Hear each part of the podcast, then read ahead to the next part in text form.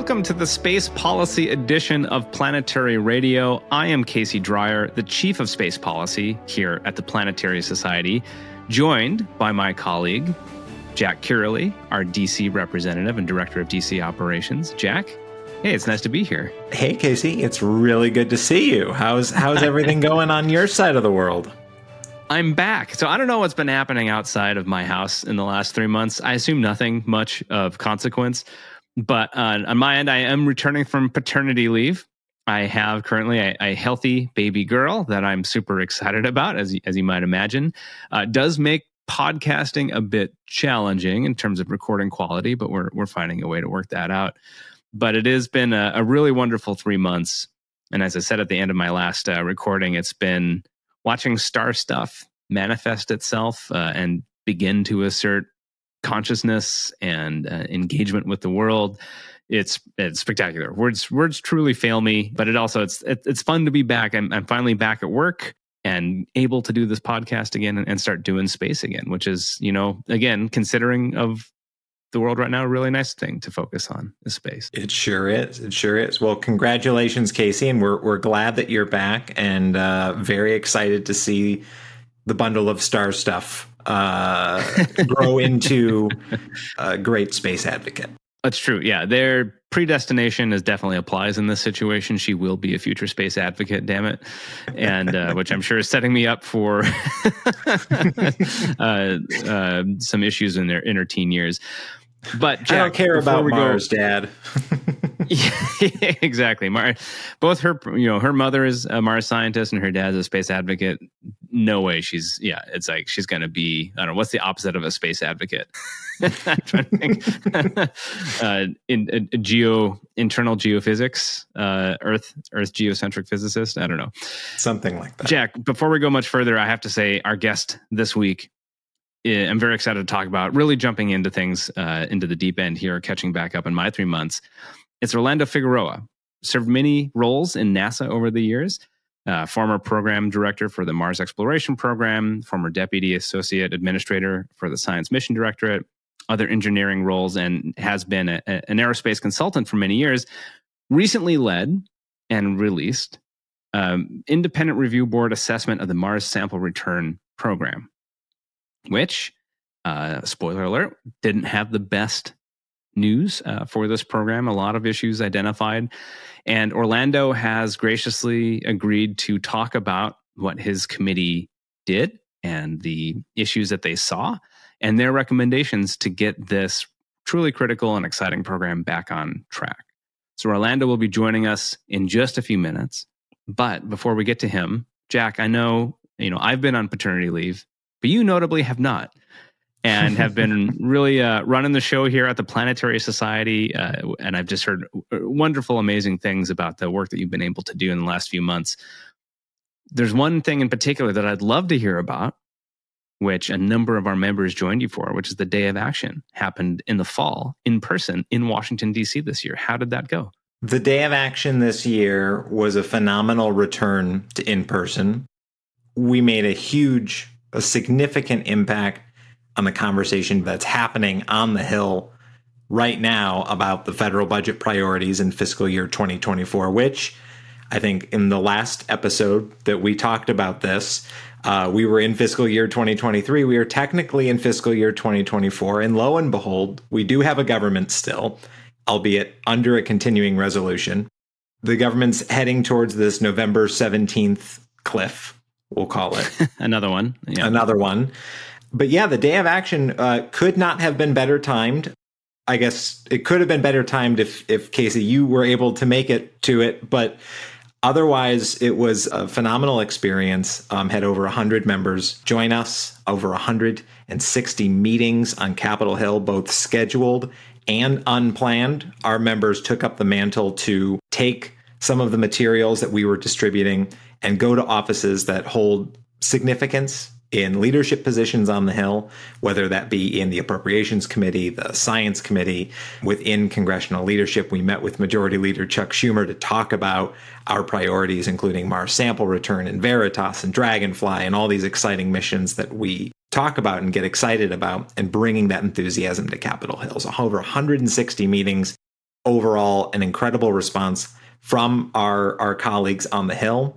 I think it was something like 92% of the meetings were positive with I think the, that remaining 8% were just opportunities to engage and educate lawmakers on the importance of this subject to their district and to the nation and to the world. And I'm really excited for the next one coming up early next year because of this one that we just had in September. Um, it was as my first day of action, that uh, first day of action on this side of the desk, running it was a, a fantastic experience thank you to all the members who came out to DC, who who spent their own money to fly, to drive, to train up to DC, to put themselves in a hotel room, come to all of our events, to the briefings um, and meetings that we had on Capitol Hill. It was truly an amazing experience, and is the reason why we do this work as space advocates is to engage and empower the world citizenry to take action and support space science and exploration. Yeah, well said, Jack. And and again, I just heard wonderful things about it, and so congratulations on on taking that. It's not someone who's done this. I know exactly how much work it is. Uh, it is not an easy thing to put together. It's also, and I wonder if you found the same experience, which was just meeting our members and seeing their dedication and commitment and passion on display is just the most inspiring uh, experience for me like for, for when you put it on just seeing that it's like wow the, it just reminds me how great our, our membership is at the planetary society and how dedicated they are. Yeah. I mean it's it's energizing. It was a long few months leading up to the day of action. I don't think i worked on basically anything though the world did not cease uh, while we were planning this event. A lot happened in july and august and september leading up to the event but it, it felt like it was day in and day out working on this to make sure that it could that we could um, perform this you know needed activity our flagship advocacy event. And it really was amazing coming into our training and on the day of for the day of action. It was really energizing to see the enthusiasm the energy that people brought the positivity um, in a time where that is lacking on capitol hill. It was great to have everybody in one place that regardless of ideology partisan affiliation, where you came from, and what you do for a living, that everybody came together for this sole purpose of advancing space science and exploration. It was truly, I mean, it was the best opportunity I've had to engage with society membership since starting early this year. And I know that it's going to be one upped by the day of action next year.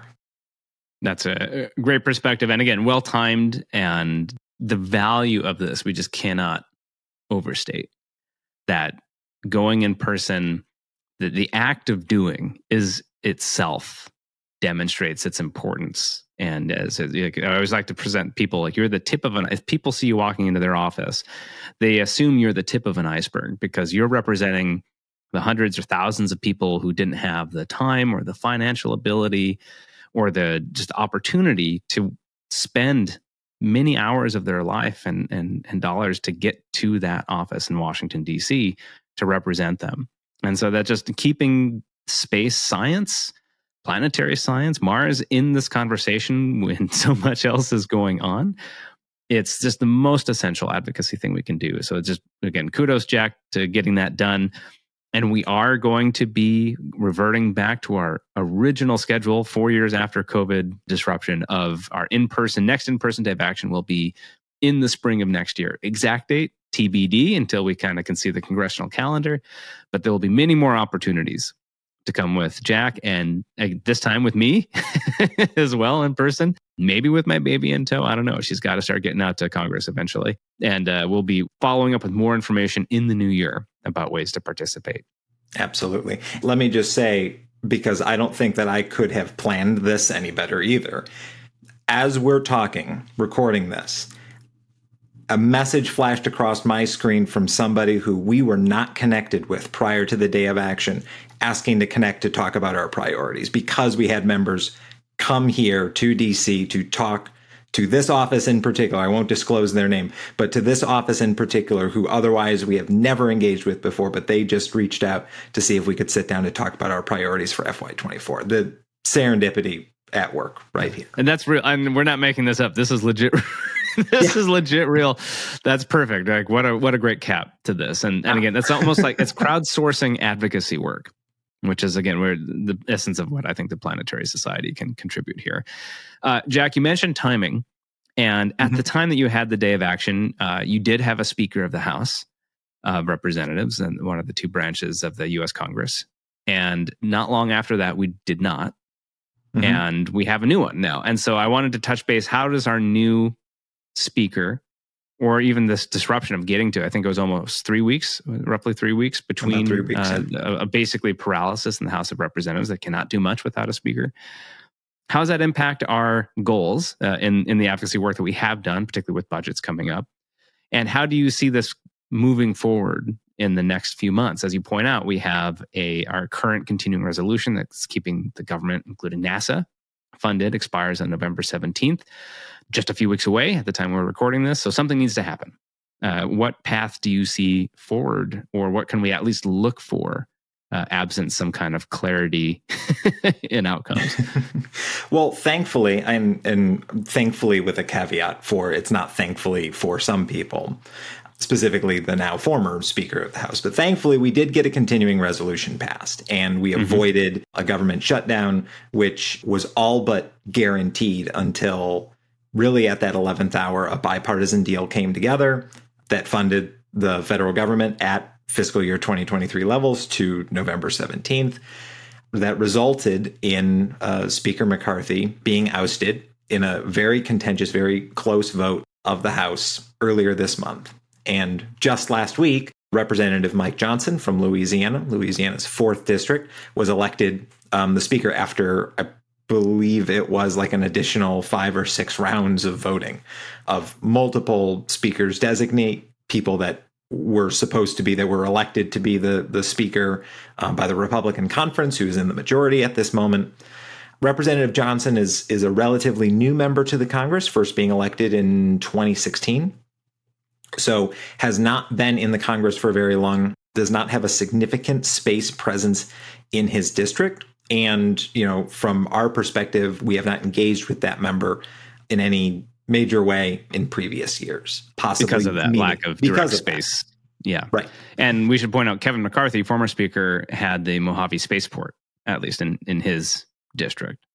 Right. And I think in so, at one point maybe had Ames in a previous drawing of that district. So so had some parochial and that's again uh, we tend to focus on these parochial concerns because it's a very easy in in terms of why they should care about it.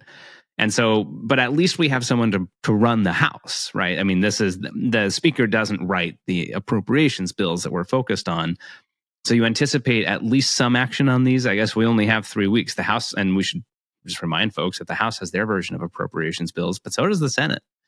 And the, you know, you can't pass two different versions and call it law. You eventually have to find some sort of agreed upon consensus budget for the president to sign, uh, that the president's willing to sign. And, and they seem pretty far away from that point. They do. However, I will say that Speaker Johnson, in his bid to become Speaker, released a letter to his fellow colleagues called a Dear Colleague letter um, that went to all of the members of the Republican conference. Um, there's a version of it, I think an image or a screenshot of it floating around on social media that outlines his plan for passing appropriations for fiscal year 2024. And it includes a continuing resolution to continue government function as is under fiscal year 2023 levels from November 17th into early next year. And then taking up these full appropriations bills, all 12 of them, which all but two of them, CJS, the Commerce, Justice, and Science, which includes NASA, being one of the two that has not passed that chamber yet, um, that hasn't even gotten of the appropriations committee, being high on that list of bills that now Speaker Johnson wants to bring to the floor and have those debates. But as you said, Casey, there's a lot of daylight between the House versions and the Senate versions. The Senate is also moving expeditiously in the next couple weeks to pass what they're calling mini buses, which is just groups of three bills at a time. So those 12 bills split into three, so four different groupings of bills. CJS, I think, is in the later, in the third or fourth tranche of that strategy. So the Senate's going to have their version up in just the next couple weeks. House is going to have their version up maybe ne- as early as next week for CJS. And then we're going to go into what's called conference, right? And trying to hash out that deal. And Speaker Johnson was very upfront in that letter to his his colleagues um, in the House, saying that they need to have a strong bargaining stance. They need to get these bills out of committee so that they can make their case in conference with the Senate of what should be the priorities for fiscal year 2024. And that is why right now is such an opportune time for listeners of this show who live in the United States, whether you're a citizen or not, you have representatives in Washington that need to hear from you. So we have an action on our website that space is not something that is contentious. It is a unifying issue area, but there are so many other issues on the docket in Washington. Space sometimes doesn't break through all the time. And that's where you come in. So go to planetary.org slash action. There'll be an action there for you to send a letter to both of your US senators as well as your representative in the House to make sure that planetary science and space science is prioritized in whatever deal ends ends up on the table, whether it's January 15th or April 15th next year. Want to make sure that planetary science is a priority space science is a priority for the Congress in fiscal year 24. It is absolutely vital, and now is the time to take action. So as you're listening to this, planetary.org slash action. Fill it out. Pull the car over. members. Pull, Pull the car over. get off at the Sign next that, stop on the metro. Like get that letter out ASAP. It is a good time. And and thank you for bringing that up, Jack, at planetary.org slash action. And again, we we try not to overwhelm you with these opportunities, but now is a really good time to do this. And, and so we try to say when we do say these things, you know, take us seriously. is, now is the time to to, to prioritize because yep. the the House and Senate budgets are pretty far apart. The House overall is proposing to spend a lot less money and to take from different pots of money of various NASA priorities. The Senate also has the pretty rough language about Mars sample return in their budget for NASA uh, really restricting the amount that the project can do uh, until there's a, some clarity or even a budget cap that may, according to the IRB, not even be feasible at this point. And so there's a lot going on. That is now's the time to weigh in. And again, I just always like to en- continue to emphasize that all of these things still occur and are still happening, and whether or not you participate in them. And so you might as well put your voice in the mix because if you don't, someone else will, and, and you'd have no idea what they're saying. And so this is the opportunity to make sure, even if it doesn't work out, that we didn't just acquiesce to it, right? We, we, we really push our priorities no matter what. And, you know, it's a nice thing to talk about. Everyone likes to take a moment and think about Mars at this point. at well, this it's point. a good, it's a good pun intended, It brings you down to earth, right? It reminds you mm-hmm. of what's How important ironic, yeah. here, right? Yeah. Us exploring space is not so that we're not sending that money to Mars. That money's being spent here on Earth at universities and research facilities here on Earth in people's districts, providing good, well paying jobs, supporting local economies, and unraveling the mysteries of the universe. What could be better? What could be more yeah. unifying than doing this as a nation, as a world, as a species to understand the universe? Now is the time. And think of this as your precursor, right? If you've never taken civic action before on this level, this is your precursor, right? Because, you know, as as we've talked about on this show before, as is readily apparent in the debates that are happening. Fiscal year 24, this budget is tough to get through the Congress. Fiscal year 25 is going to be even tougher. And we need to make sure that planetary science, space science, astrophysics, heliophysics, all this is well represented in these budgets. And now is the time to start that organizing right? So if you've never done civic action before, a civic, if you've never written to your member of Congress, this is a great introduction because we're going to need you next year and the year after that and the year after that.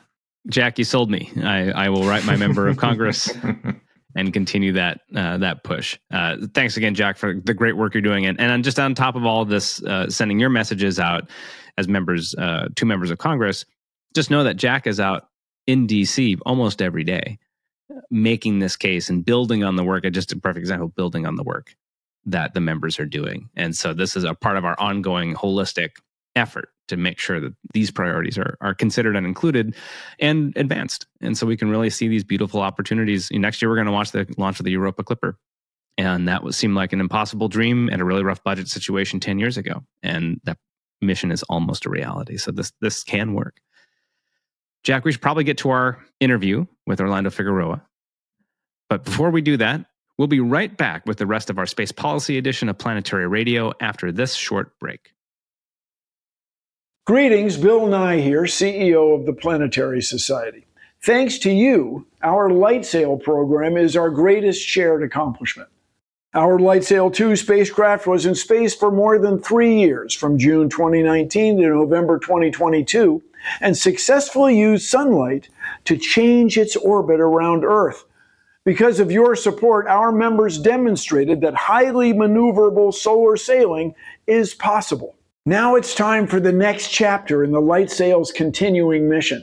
We need to educate the world about the possibilities of solar sailing by sharing the remarkable story of LightSail with scientists, engineers, and space enthusiasts around the world. We're going to publish a commemorative book for your mission. It will be filled with all the best images captured by LightSail from space as well as chapters describing the development of the mission, stories from the launch, and its technical results to help ensure that this key technology is adopted by future missions.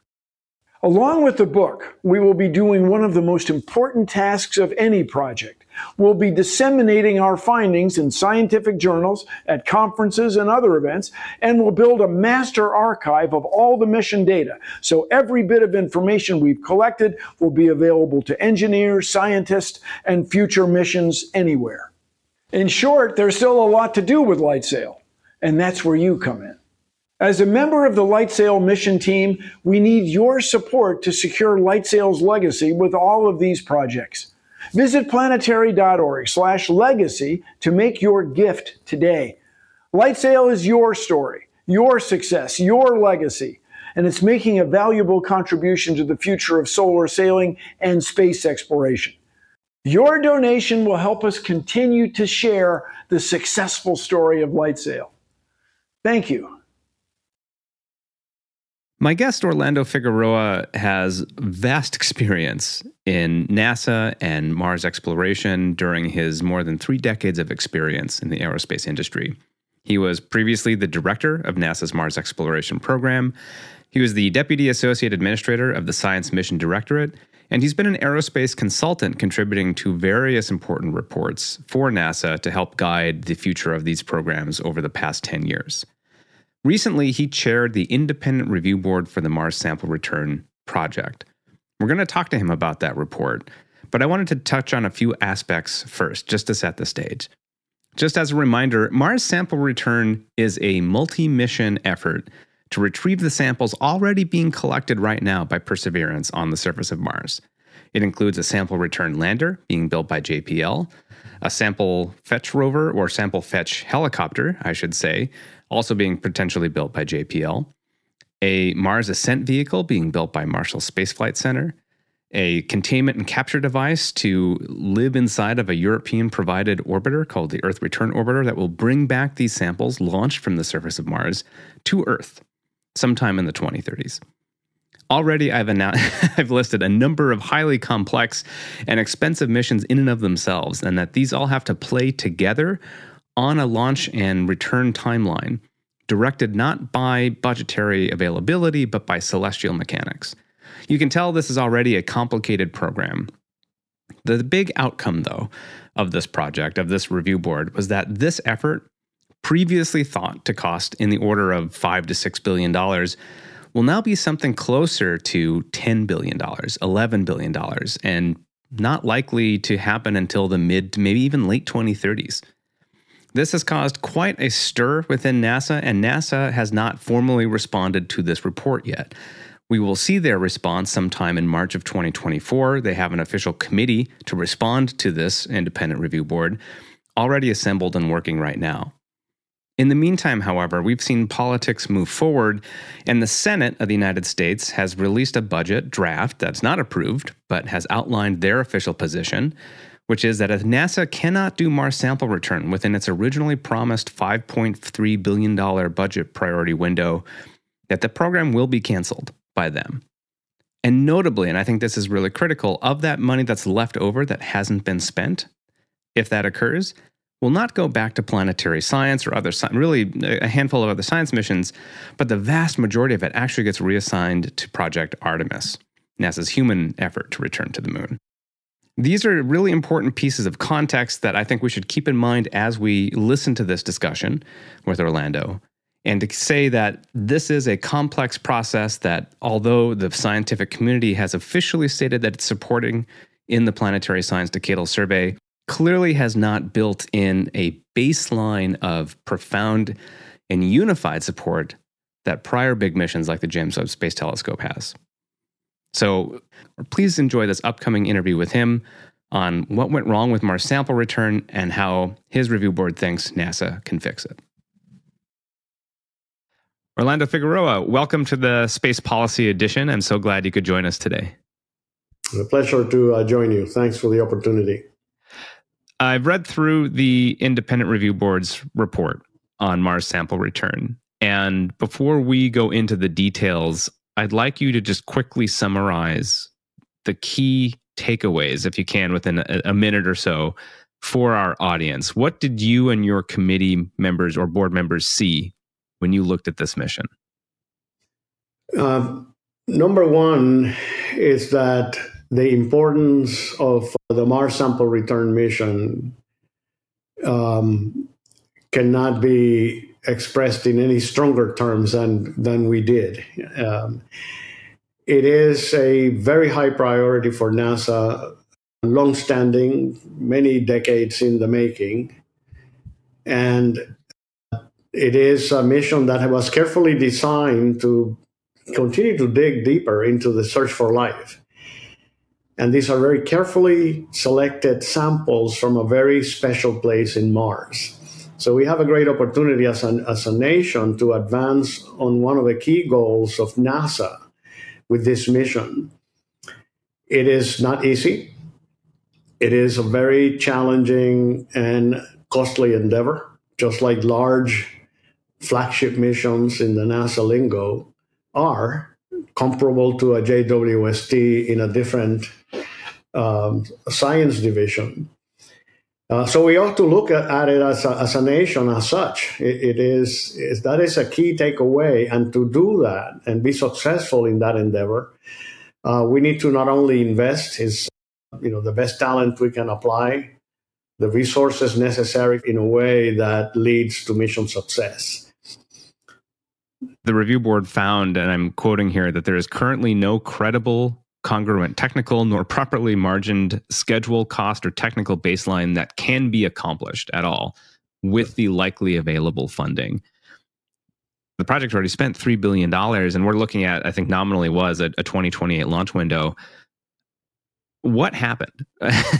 I guess I think that's been the reaction of a lot of people. And I mean, you kind of outline uh, aspects of it, but let's talk about this at a high level first. What happened that we find ourselves in this position, or NASA finds itself in this position. How could you have spent mm-hmm. $3 billion and not been angling for a, a 28 launch window? You know, there, there are many angles to this. And as it turns out, one of the slides on the report that at, at, the at the beginning, you know, we didn't think it was going to catch so much attention, but it really puts into perspective what we are dealing with in terms of the technical and programmatic challenge, but also the basic assumptions tied to the present architecture. And the report is, is emphatic in saying you started this effort under unrealistic expectations. Expectations about time, the, you know, when you launch the different elements, the amount of uh, resources that would be required to do so, having adequate mass margins and so on that you could uh, relate to a launch vehicle that was credible on either side, right? All of these things. And then in addition, the architecture, because it's solar, it, uh, it, it relies upon getting there quickly, grabbing the samples quickly, coming back up to the surface quickly to protect the ascent vehicle and so on. So all of this creates an environment that is uh, incredibly challenging. You also need to pay attention to the assets in Mars that are necessary to add robustness to the whole campaign. You know, how do you capture the samples that are brought to orbit? How do you find it? How do you make sure you can know where they are if you miss the first opportunity? All these factors. So you're in that situation and an assumption that the budget on a yearly basis could go beyond what is customary, even for flagship missions right? So, and and then you know, to us, the president's budget request didn't come close to anything that uh, is what the mission required. So we said, you know, you, this doesn't add up. You know, you have too many variables, too many unknowns, too much uncertainty. The progress to date shows that you know everyone is working frantically dealing with a lot of challenges you know they the team to be fair dealt with the pandemic mm-hmm. they dealt with the ukraine war that you know changed the equation for what europe could contribute and, and, and when and so on. So you know it, it, you keep adding to a set of unrealistic expectations from the beginning and then the yearly budget cannot support it. So our, you know, the only conclusion we could arrive at was that you got to step back and revisit this to add schedule and budget resiliency under clearer guidelines, because without that, you're compromising a commitment to mission success. Yeah, I mean that seems to be the rub of it, I, and something that I've grappled with is this isn't just something you can try again on this has to work with the samples collected. You can't you don't have the opportunity to recollect them really. So every piece of this mission has to be however many 0.999% reliable or expected to to work in order to any failure in any one of those points will completely fail this entire mission. And it seems like that level of mission assurance is at the core of a lot of this. Plus, I think you highlighted something that is really important, which is the timing you have very, very, as just to restate what you said, very constrained windows of time in which you can not just get there, land, then take off, and and then you have to do this whole orbital dance. But at the same time, you know, and as again you highlighted in the review board's report, Mars sample return has been under consideration in some form basically since the 1970s after Viking. I, I recall seeing a request in the NASA oh. budget of I think it was 1978 for early study money for a Mars sample return project. Yes. So how could any of this I guess be a surprise to the people executing this at a certain point? Like why why do we find ourselves in this situation given how long Mars sample return has been a goal of not just NASA but the Mars exploration program itself? You know, it's, it's a great question. I think that some of the what I call checks and balances, right, fail to act early enough or quickly enough. They, you know, it is important. There is one of the slides in the report that talks about background, which we felt it was important. And this is where an acquisition strategy meeting led to proceeding, and then later an IRB that came to inform the second, the, the key decision point A, or when the agency decided to start in formulation. To be followed shortly, informed by an, the first IRB, and then to be followed by a second acquisition strategy meeting. To me, those instances were opportunities for people to step back unfortunately, many circumstances just got in the way, right? You know, Europe was going through their own planning. Uh, the pandemic hit on the U.S. side, so all of a sudden, I think what could have created an environment for a, a, step back, right? Let's go and revisit all of this for all the reasons you said and the importance, and that didn't happen right? It just did not happen. And I think, you know, part of it was the still unrealistic back then expectation that we're going to do it in the 28, you know, originally was 26. The first yeah. IRB said you can forget it. Then it was 28.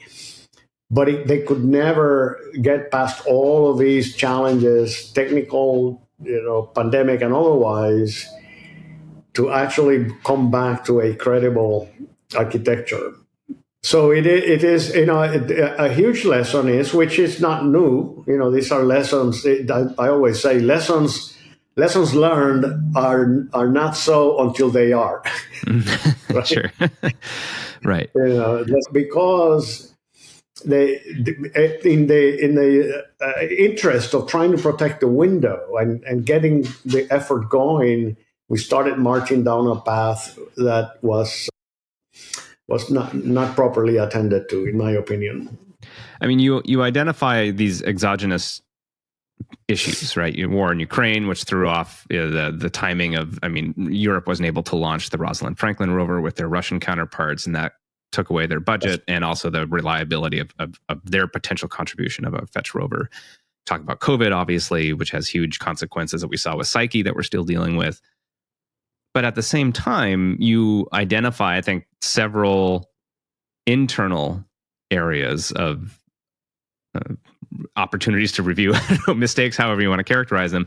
And I would characterize, I'd kind of put them into two buckets. One is management problems, and the other one is communication problems. And this management, you touched on a little bit about getting together early on and, and deciding the acquisition strategy. And I remember at the time when this concept, I think it was originally pitched as lean Mars sample return for something like two and a half billion dollars, which now is this kind of delightful fantasy to think about. But the original plan was that almost every NASA center would have a piece in it, and the European Space Agency would have this huge contribution in the, in not just the now defunct Fetch rover, but still contributing the Earth Return Orbiter. And I saw, you know, Marshall has a piece, JPL has a piece, Goddard has a piece. Originally, Glenn even had a piece to provide wheels for this European Fetch rover. And it struck me as that this program seemed to be designed from a political with a political optimization rather than efficiency optimization. Is that an accurate way to characterize how the fundamental structures of this program were put together? Well, I, I, I think that it should be no secret that you know in our country, the, the United States of America, for investments of this magnitude, right, you need political support and fiscal support. So, so there was, uh, with the greatest of intentions, a an architecture that counted on not only for NASA centers that could contribute, but contribute something visible, but also to have the support, uh, to have the resources necessary. So it becomes all of a sudden a technical challenge, a programmatic challenge, a fiscal challenge, a, a political environment challenge that's a reality, right? You know, investments of this nature, that's that's just the way yeah. it works. And that's not I mean, I've written at length about this. SLS is the essence of this. But it almost seems to me that they get the worst of both worlds, where MSR is big enough relative to a science mission. It's huge for a science mission, but not big enough in a sense it's, it's relatively modest by a human spaceflight cost. And so it has all the burdens of this political spreading out and, and complex management structure. But and I have yet, and maybe I'm wrong on this, but may have yet to see the benefits of this political investment pay off because it's it's relatively modest in terms of classic defense or even human spaceflight level of investments, and that's that's worried me, I guess, seeing who's stepped forward to really defend MSR in the past few months. So, so actually, the, the, the let me I'll add another piece to the equation that that is not in the on the U.S. side, but Likewise, in Europe, ESA, you know, the way they operate, it, it has geopolitical implications right? You know, the member states, you know, make certain commitments, go down a certain path. And so what all of this points to is, which we, you know, highlight in the report, is when NASA embarked down this path, um, even if you set aside the political environment, there are cultural challenges that were not properly accounted for in the whole distribution of work and the organization. The culture of the institutions contributing the, of the particular yeah. institution. So it, it, even though we can say argue that you know politically that we should have thought better, still the question about the, the cultures that were contributing to the effort and how that this uh, the organization was created uh, also created an environment that was uh, uh unwieldy as, as we refer to in the report and by the way, it takes you, you need to really step back and let's set even setting aside uh, the layers of the pandemic and everything else. You step back and look at all of the pieces that are contributing to what we call the Mars sample return mission. You can't help but to wonder, you know, how can we best Oh, how can we optimize this for success where the cultures are aligned, where the organization is aligned, where the leadership is aligned? So you, you make best use of the what every one of the contributors are good at, right? As opposed to any one of them imposing on the other. Because not no one likes to operate under that environment where the accountability all of a sudden is is diluted.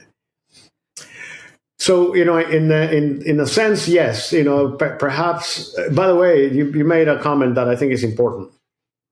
Our board had representatives from commercial sector, technology sector, system engineering, program project management, expertise in human exploration as well as robotic exploration, systems and management. And we included, obviously, like Admiral Mullen, who was even above that, right? That could see yet another dimension. And so we had an opportunity, and everyone, we said, this is really not quite the, the typical robotic, nor quite the human exploration mission. It's unique.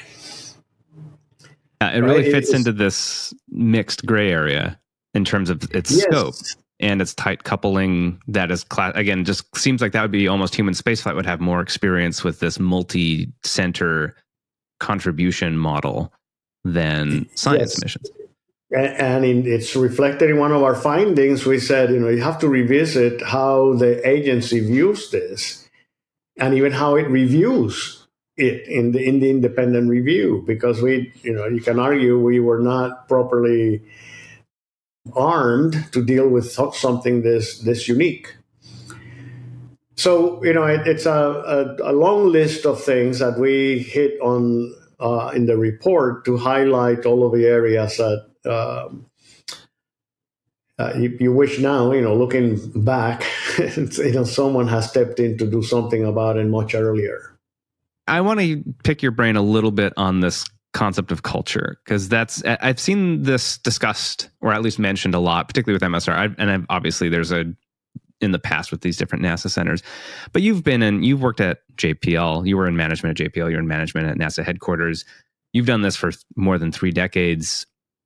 Help me or our listeners understand what do you mean by culture. How could a NASA center possibly be so different from another NASA center? When we kind of think about and we talk about NASA as this unified entity, obviously it's 17,000 people plus tens of thousands of contractors. But what do you mean by culture? Is it really just literal culture in terms of what people share in common in terms of their backgrounds? Or are we talking about a work culture or bureaucratic culture? What do we what do we really mean by this? And why is this so distinct? Among what well, nominally is a unified organization? Culture, you know, in the in the broadest definition, is the is the beliefs, the norms, the, the you know the the motivations right behind everything any one organization does. And if you were to step back and map organizations such as JPL, to a large extent the Applied Physics Laboratory, organizations of that ilk, they are driven large a lot by technology, right? They're cauldrons of technology. Get, get the resources to continue to advance technology in magnificent ways. They're also, in the case of JPL, driven by planetary windows very often, right? In, in one of their competencies. So you're operating under an environment where things churn very quickly and where programmatic discipline is lags a little in time. It's not that they don't have it, but when you're moving so fast on technology and implementing technology and trying to match the launch window, the programmatic is usually a few months behind from where you are in, in the overall integration, right? ESA, for example, is on the other end of a spectrum where they are more conservative because of the geopolitical implications of agreements with the uh, member states. You know, their state of readiness, their limited budgets, what have you, right? You know, they're very, very methodical. They evaluate any movement, any whatever. They protect their schedule. They protect everything in ways that you could argue they are on the conservative side of the of the frame. That doesn't mean that they couldn't do technology, but their their culture, right, is like that. NASA centers, Goddard, APL, elements of APL are more towards the middle, perhaps a, a, bit towards the technology side, but they're, you know, let's say for the sake of argument that they're more or less in the middle. And there are centers, like, for example, Marshall, whose, whose culture is the human exploration right? So you, you need, you know, when you look at how they operate, how they think, agreements, how do you, your handshakes on, and your flexibility to deal with issues, the, the leadership of a program needs to take these things into consideration because they could be a source for programmatic or technical risk if someone is not, you know, paying close attention to it.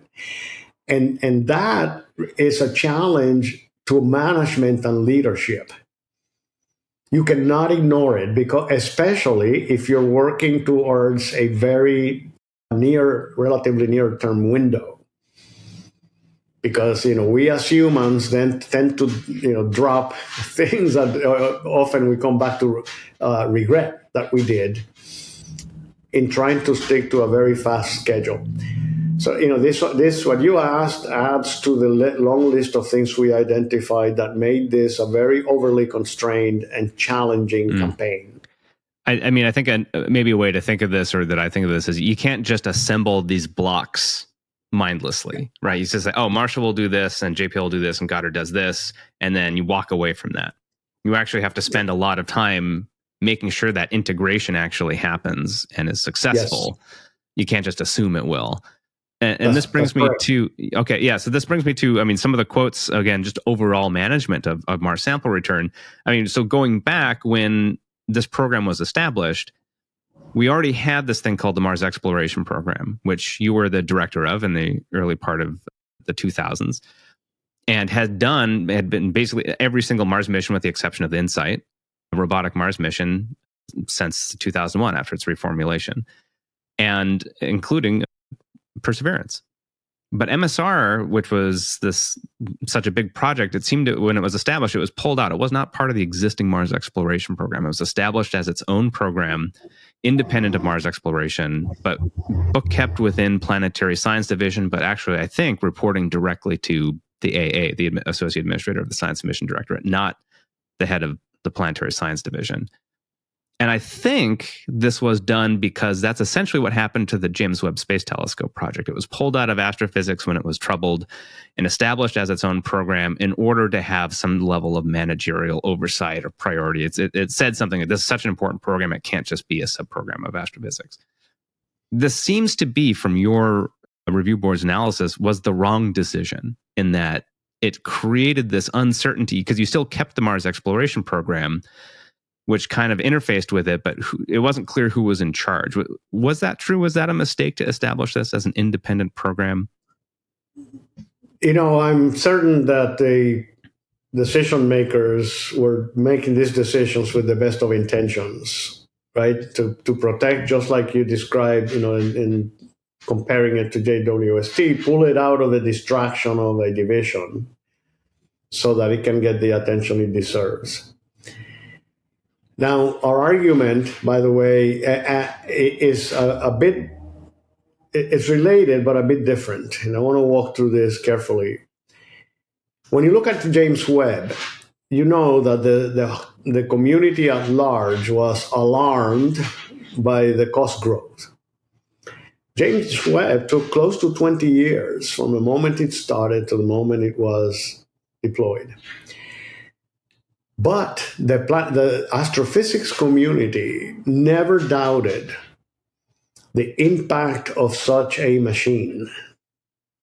What it meant to the community, the community remained completely united in this. That's not to say that they wouldn't complain or show um, concern over impact to other activities and so on. And as it turns out, JWST proved to be worth every penny and more to come in very short order, right? I, I think you will agree with me. No, no argument for me there. Yeah, absolutely. Mars sample return is of that ilk. That said, the Mars exploration program, uh, sample return was always part of that. The Mars community as a whole must remain united behind the Mars exploration program and Mars sample return within it. Because you know the, the communities at present are pulling in all directions, trying to protect uh, it is a natural human reaction, their territory, planetary, Mars, Mars sample return. It is very difficult to operate in that environment when there the, the plans were always to lay the path for sample return and then build from whatever is learned to the, a continuum of a Mars exploration beyond that, which feeds into the agency's agenda for moon to Mars and beyond. Right?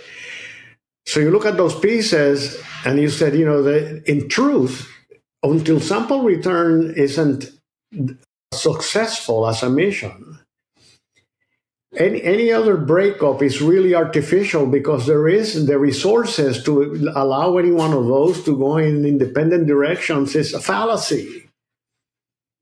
And it's not to say that Mars can, should raid everything in SMD. It is to, to be realistic and line, in our opinion, line things up behind a unified front. Focus the attention on the uh, on the success of Mars sample return and lay the path for what, knock on wood, hopefully will be a successful and continued Mars exploration program beyond that. That the nation can be proud of and tie it to the truly tie it to the moon to Mar, uh, Mars and beyond agency goals. So it, it is from that perspective we said, you know, keep the family together, keep the family all in support of this activity and, and that support needs to be reflected at all levels the government, NASA, you name it, everybody. And that has to be visible. There is no room to start you know pulling in different directions because people are concerned about things that you know they have little control over or that at this moment in time make absolutely no difference to setting Mars sample return on the right path. When you look at also the interfaces between the MEP Mars Exploration Program and Mars Sample Return, they are significant. And they're, you know, they're being managed in a way that is collegial and all of that stuff, but they are significant from Perseverance to, you know, the, the lander and, and Mars ascent vehicle and, and, and forward to the uh, Earth return vehicle and so on. And then the facility where samples are going to be delivered right? So you, you got to look at this as, as a whole, and you know how can you best make the program successful for the sake of the agency goals and the sake of the community. So that's that's you know where he was coming from. That's an interesting and subtle but really important point about this concept of unification and and that brings it i mean communication was my other big takeaway in terms of how nasa is communicating it to the community but you do you bring up this really important distinction from JWST, which I frankly worry about as as an advocate and, and policy analyst, which is I, I do not see a unified community behind MSR, and I also don't see I don't see a single entity taking ownership of it the way that you had with J- JWST had the Space Telescope Science Institute kind of being the lead force in saving that mission when it was at its worst time in, in 2010 2011 but because of, in a sense, the MSR's distributed nature, but also this decision to make it this lean, you know, originally this lean concept of, of basically no in situ science at Mars. You've cut out most of the existing Mars science community from feeling like they have any sort of investment in this mission. And all that science return is kind of deferred until these samples come back. And clearly, and, and you highlight this, your board highlights this in the in the report, that the communication about the relevancy of these samples to not just the Mars community, but the broad scientific planetary community has been woefully inadequate. And I worry without the scientific buy in willing to stand behind this, that plowing forward with a billion dollar plus a year program is going to be really difficult. At, at what point can there be such a division between at least a noisy or loud part of the scientific planetary science community and what is nominally the highest priority flagship mission of the planetary science division? Yes, you know, in fact, by the way, that that unifying force and leadership must come from NASA, right? I mean, th- this cannot be relegated to any center, JPL or otherwise, to be the only voice speaking for the importance of sample return to NASA, to the nation, to the future of Mars exploration, and to the Moon to Mars initiative right? So it has to be a, a respected and powerful message. It, is so critically important to unify the community because that, that, that community on its own is just going to, to tear itself apart if they lose focus on the importance of this mission. If you look at the decadal plans, there are aspirations, wonderful aspirations for you know visiting other worlds, and at some point also bringing samples from those worlds. And I tell you know whomever asks, you know, if you think, for example, that this is hard, imagine us trying to bring samples back from Venus or from uh, you know cryogenic samples from some other body. Right? You know, these things just like the next generation of telescopes and what have you, are incredibly difficult, one of a kind endeavors.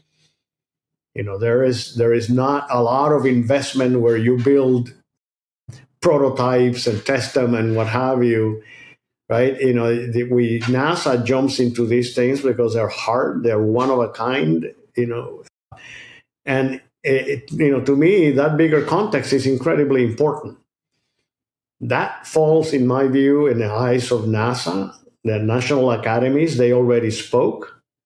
Congress, the administration, everyone aligned behind how important this is to the United States. We also highlight, of course, you know, it wasn't a dominant message, but nevertheless one that shouldn't be ignored, that you know other nations are stepping up to the plate.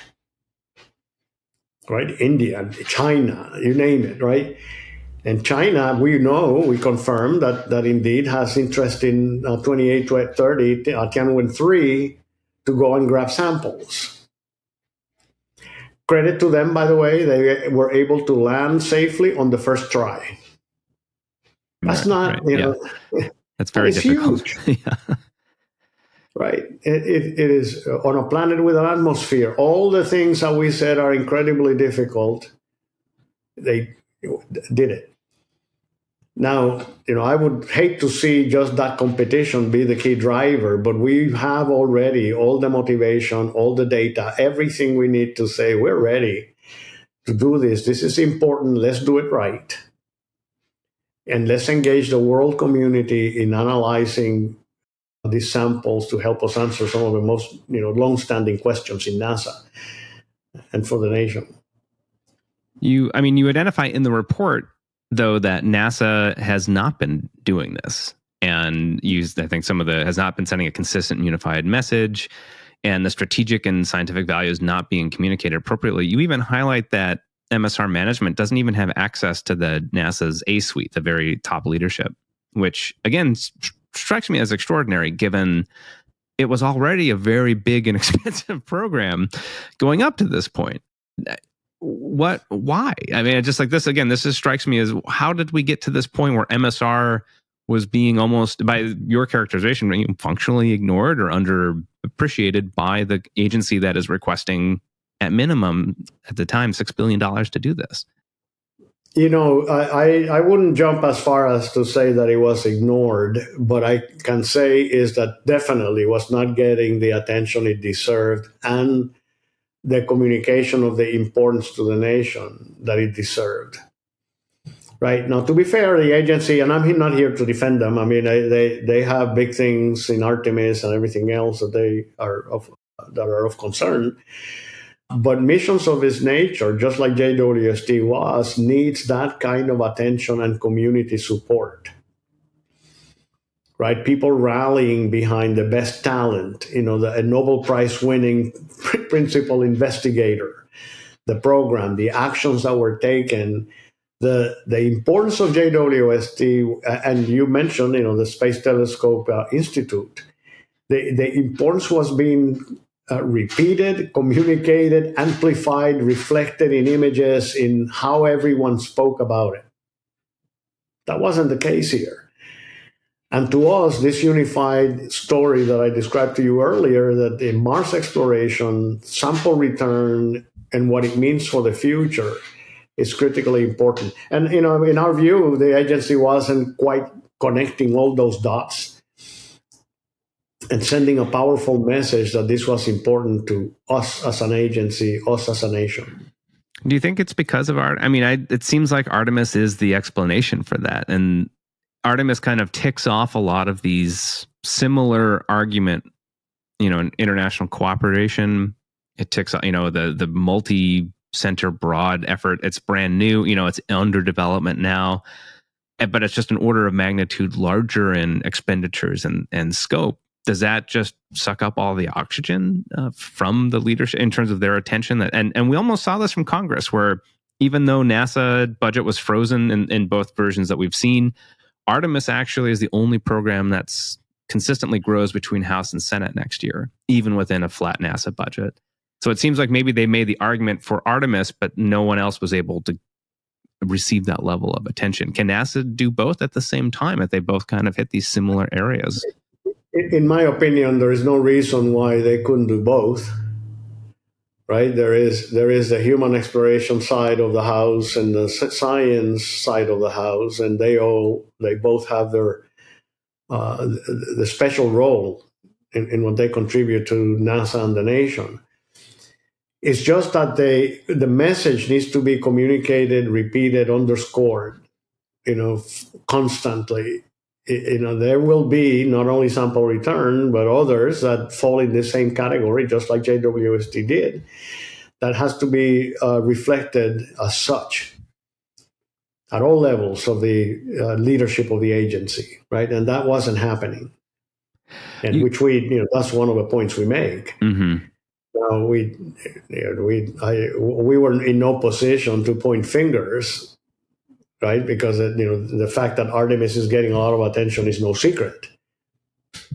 You know, so so we we just said you, you got to elevate this to the same, at least to be in the same line of communication. And there may be, you know, there are other other uh, ambitious uh, agendas within every one of the science divisions. Uh, that it would behoove for the agency to think about how those are being communicated. Well, I was going to highlight, I mean, we talk about i just want to go back to the scientific community division here in terms and communication about how they're thinking about mars sample return. They look at the fiscal year 24 nasa budget which literally states we're not going to do your priority mission in heliophysics. We're not going to do your priority mission in astrophysics because of mars sample return.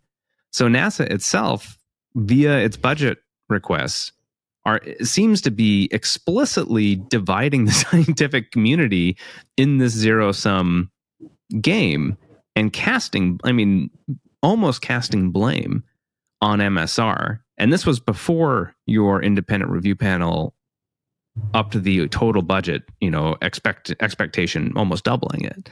Uh, where is this coming from? I mean, and this like how is the community supposed to respond to situations like that when NASA itself is casting this blame?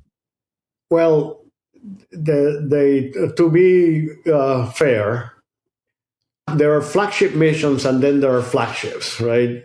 There are missions in the 2 billion to 5 billion category, incredibly difficult. I don't mean to minimize their challenges.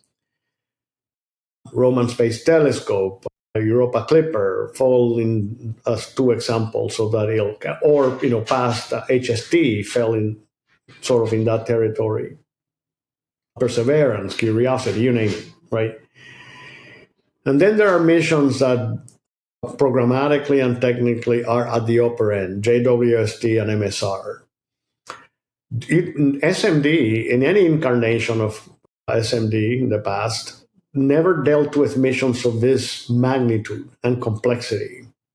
Not to take away from the complexities of the others, but are this is big, and the yearly budget, and and in particular driven by a launch window, it's an incredible challenge for NASA and SMD to deal with, because in the end, it's a zero sum game, right?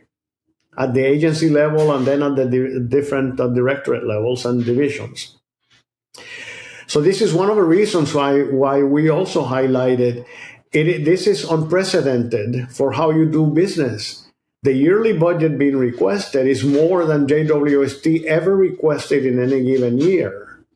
And, and we know from experience how hard that was for you to deal with.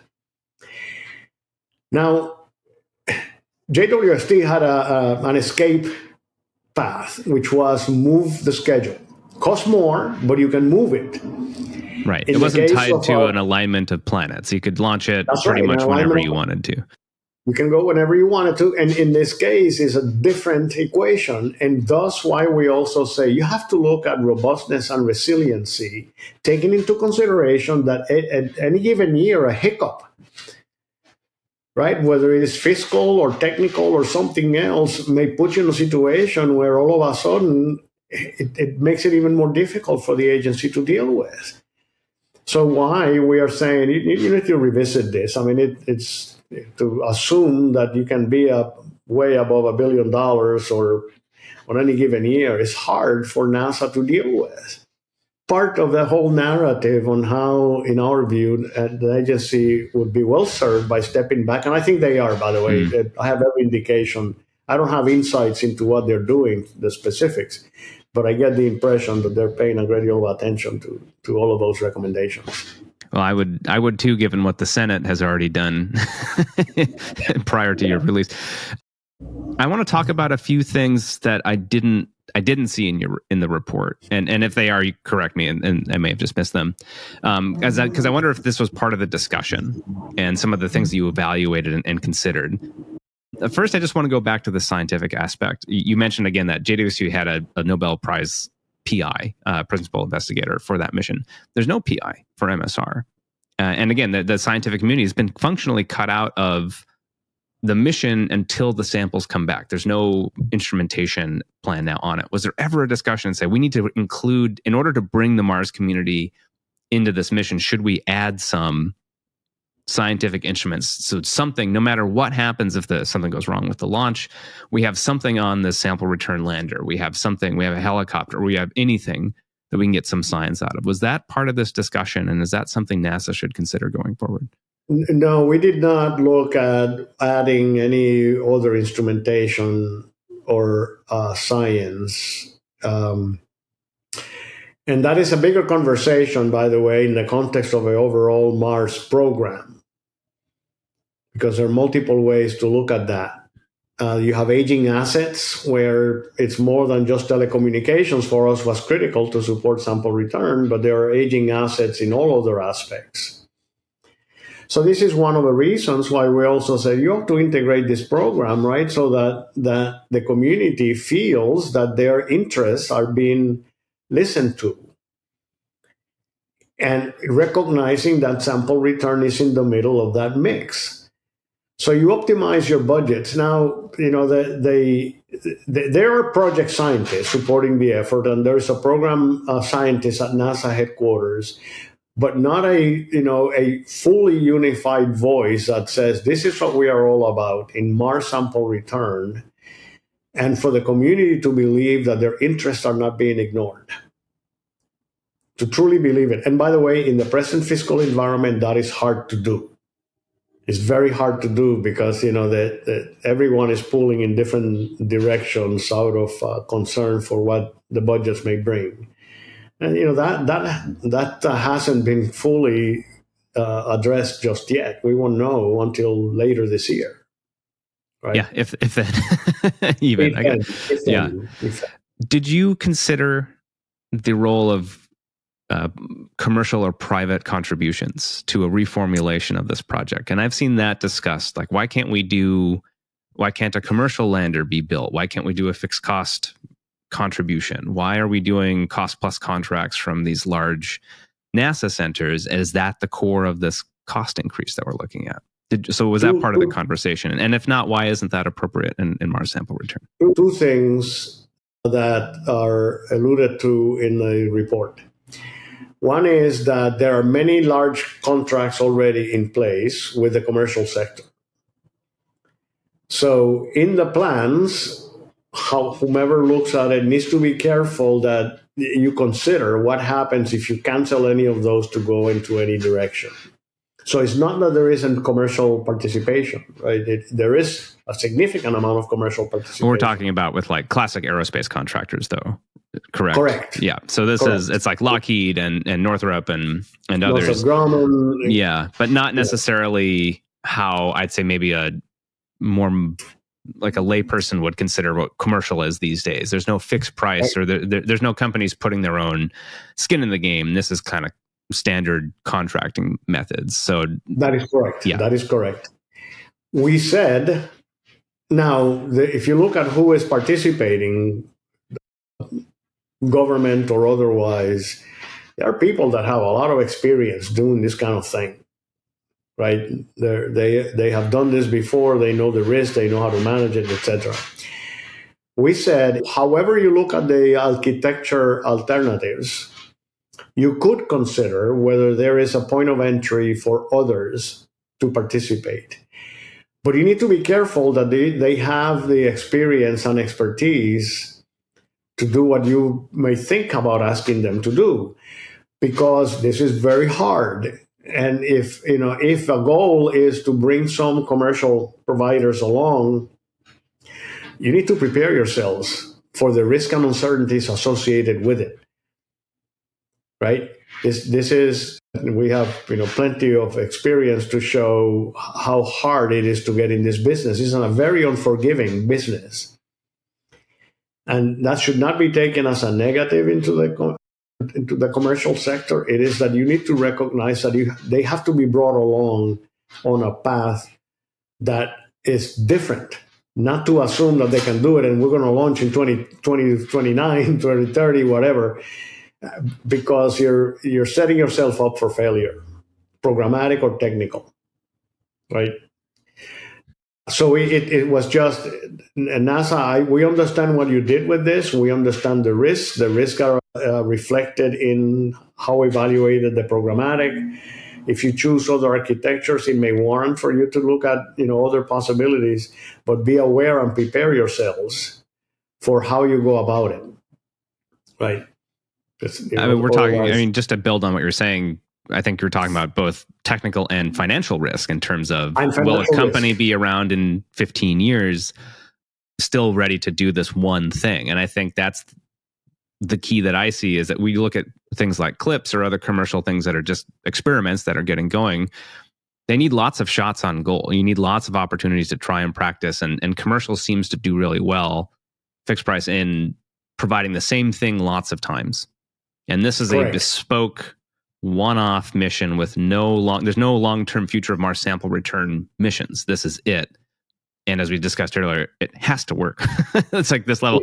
You're, you're paying the money in a sense for that assurance that this is going to work, or at least as much as you possibly can in advance. Absolutely, and the best talent you could possibly imagine from from US and ESA to support it. By the way, I mean they when you think in terms of the investment on the moon right now, right, and the interest from the commercial sector and the things that they're going to get to practice on, and knock on wood, you know, I, I we, we will get there. We as a nation will get there, right? you can imagine that extension being extended to the Mars environment. But we're not quite there yet, and they are two different beasts. So it, it has to be part of a longer term agenda that says uh, we're, going to also start bringing along a community. And by the way, the Mars exploration program had these things as uh, their goals for the future. Bring the commercial sector; they can provide communication infrastructure. Mm-hmm. There are many other things that they can graduate to. If you want to open it more broadly than the present, air, you know, tip, classical, I should say, not mm-hmm. typical. There's nothing typical about them, but classical uh, aerospace communities that we know. Did your review board ever just consider saying this isn't worth it? And that it's not worth it. It's the opportunity cost is too high. Was this even a point of consider? Did you enter, or at least in in the scope of this, was this an open part of that conversation, or did you always go in well, assuming mean, this would go forward? This is a good, great question. We, the board, you may have noticed, is was very diverse you know, I mentioned you had technology, commercial sector, private sector, system engineers, managers, you know, political backgrounds, you, you name it. You know, the, we we brought ended up with an incredibly competent and diverse board. one of the things that I asked them to do because I was sensing the these tensions within the community, not within the board itself, to do the homework so that the members, we as members, could convince ourselves as to the importance and challenge of this mission, right? And they, it, the, the national academies and our internal discussions brought along a lot of material that rebuilt the history of why this is so important because we felt that if you're going to invest any uh, sums of money in the territory, even you know about five billion dollars, five to ten, what have you, we had to be convinced that this was worth doing. Right. What worried us was that that if people did not recognize the resources in human capital in dollars required to do it under clear guidelines and do it right, don't you're setting yourself up for failure. Those discussions we did have. Right? It was not that this isn't worth doing, it's that this is not worth doing if you're not going to do it right. If you're not going to be committed to this, like all in, right? We are all in on this. You know, that is a formula for potential disasters. Don't half ass your way to Mars sample return you know, don't exactly right. You yeah. know, don't. Well, don't I mean, Kennedy cha- challenged Congress basically with that formulation of Apollo. Like, either we do this all the way, or we don't try. And I need to know you're you're with me to do this. That, that and that's exactly you know the the comparison is you know, somewhat uneven, but it is that kind of conversation right? We know what it takes. We know that that this is going to be an end-to-end effort. By the way, we know that the story doesn't end with samples landing. The story begins. You know, a new a new stage begins with the samples landing, just like OSIRIS-REx and the you know the Bennu samples. And just recently, in fact, you know, even from the moon, we're now with new instrumentation and technology are uncovering things that were not possible 10 20 years ago. So i you know that whole story has is going to evolve and i have every expectation that we're going to be blown away by what we learn uh, as a world community. But you know we as you said it you know we, you're all in or you're not Right. I have uh, two more questions before we wrap up. One, I think, is an important point that you brought. I've seen you bring up multiple times in discussions, and that's in terms of again this this idea of opportunity cost, and and we've seen people in the community say, "Well, this is too expensive. If we don't do Mars sample return, then some other mission can be done instead." You know, Mars sample return right now is then the last budget approved by Congress received around eight hundred and fifty million dollars you know, it's larger than the heliophysics division. But if this project was canceled, and and this is something your report discusses, you don't anticipate that this money flows back into planetary science or even the Science Mission Directorate. It, yes, I mean anyone that has taken the time to familiarize themselves with the, the fiscal environment and how NASA and the government works, things don't work that way. You know, it's not rob Peter to uh, pay Paul. It, you know, it has to be some context, and so those that are assuming that you know just take it out of sample return and distribute it equally among your children, it just just doesn't work that way. Well, I guess we've seen a test of this theory, which again is that Senate budget that has been moving through the Senate side, where they say if you can't do Mars sample return under this arbitrary cap, then consider yourself canceled. And the money that has been spent, uh, the, unallocated funds, doesn't go back to the science mission. All of it moves into Artemis. So right there, I think kind of is, is, a perfect example of what you're talking about. It is in the language. It is in plain language saying if Mars sample return doesn't happen, language. it leaves the science mission directorate. And it's I think that's really important to remember that sometimes doing big things can actually help coalesce bigger budgets uh, or, or, or coerce bigger budgets. Because you're ambitious and pushing for something new but that's not like there's not like a pre-existing pot of money that is then divvied up. In the sense they look at what nasa wants to do and then tries to get the money to do it. Yes and and that is why it is worrisome to see a community divided right? Mm-hmm. And and you know the, the present fiscal environment just doesn't help because it amplifies the the fears right and yeah uh, in the eyes of the community. But you know, this is where I once again emphasize that, that this is where agency leadership needs to step in and be consistent and unified in a message.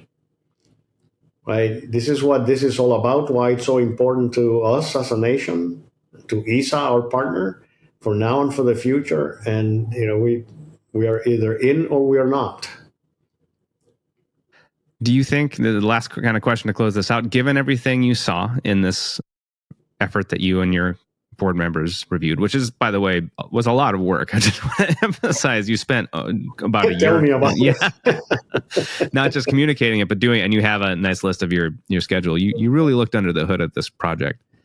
Given the problems you saw, given the management mistakes that were made, given the dividing, you know, the divided community you just mentioned, can NASA pull the, can NASA do this if they want to? Is is do you have confidence with or without changes in management that NASA can do this? And and how many of their of your recommendations do they you think they need to embrace in order to make this successful?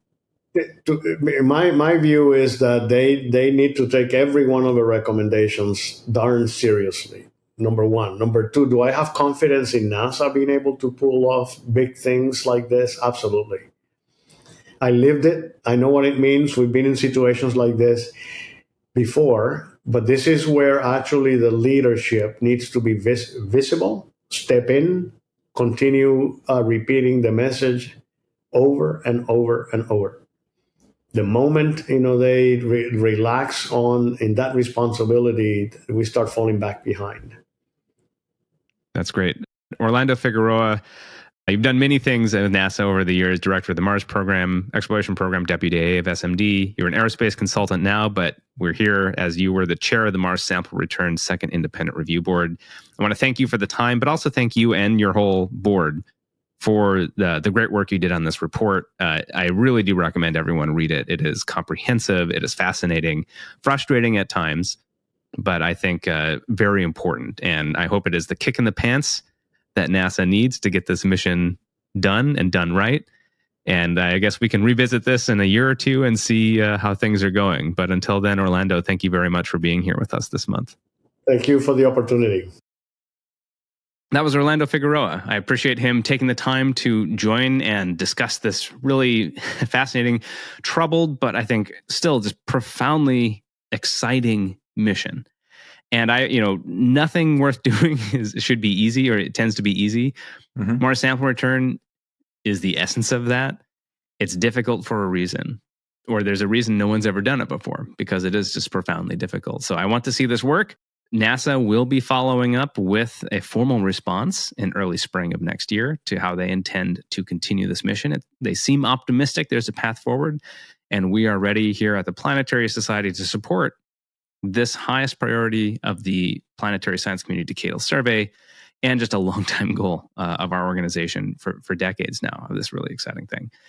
Jack, you and I will be standing at the launch of, or the, maybe the, the return when we're old men of uh, these samples coming down in the in the Utah desert, uh, and I hope to be there with you. And we'll we'll open a bottle of champagne when we see these samples come back.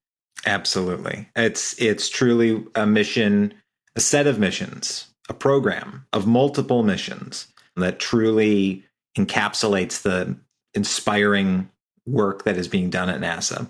It is really, you know, in, in getting caught up in all things Mars science in this role, reading stories and ideas being passed around in the 1960s and 1970s about maybe one day sample return from Mars will be a reality. And now seeing it, you know, that that we're having this discussion, that it is being put together and that is being put together thoughtfully is very important.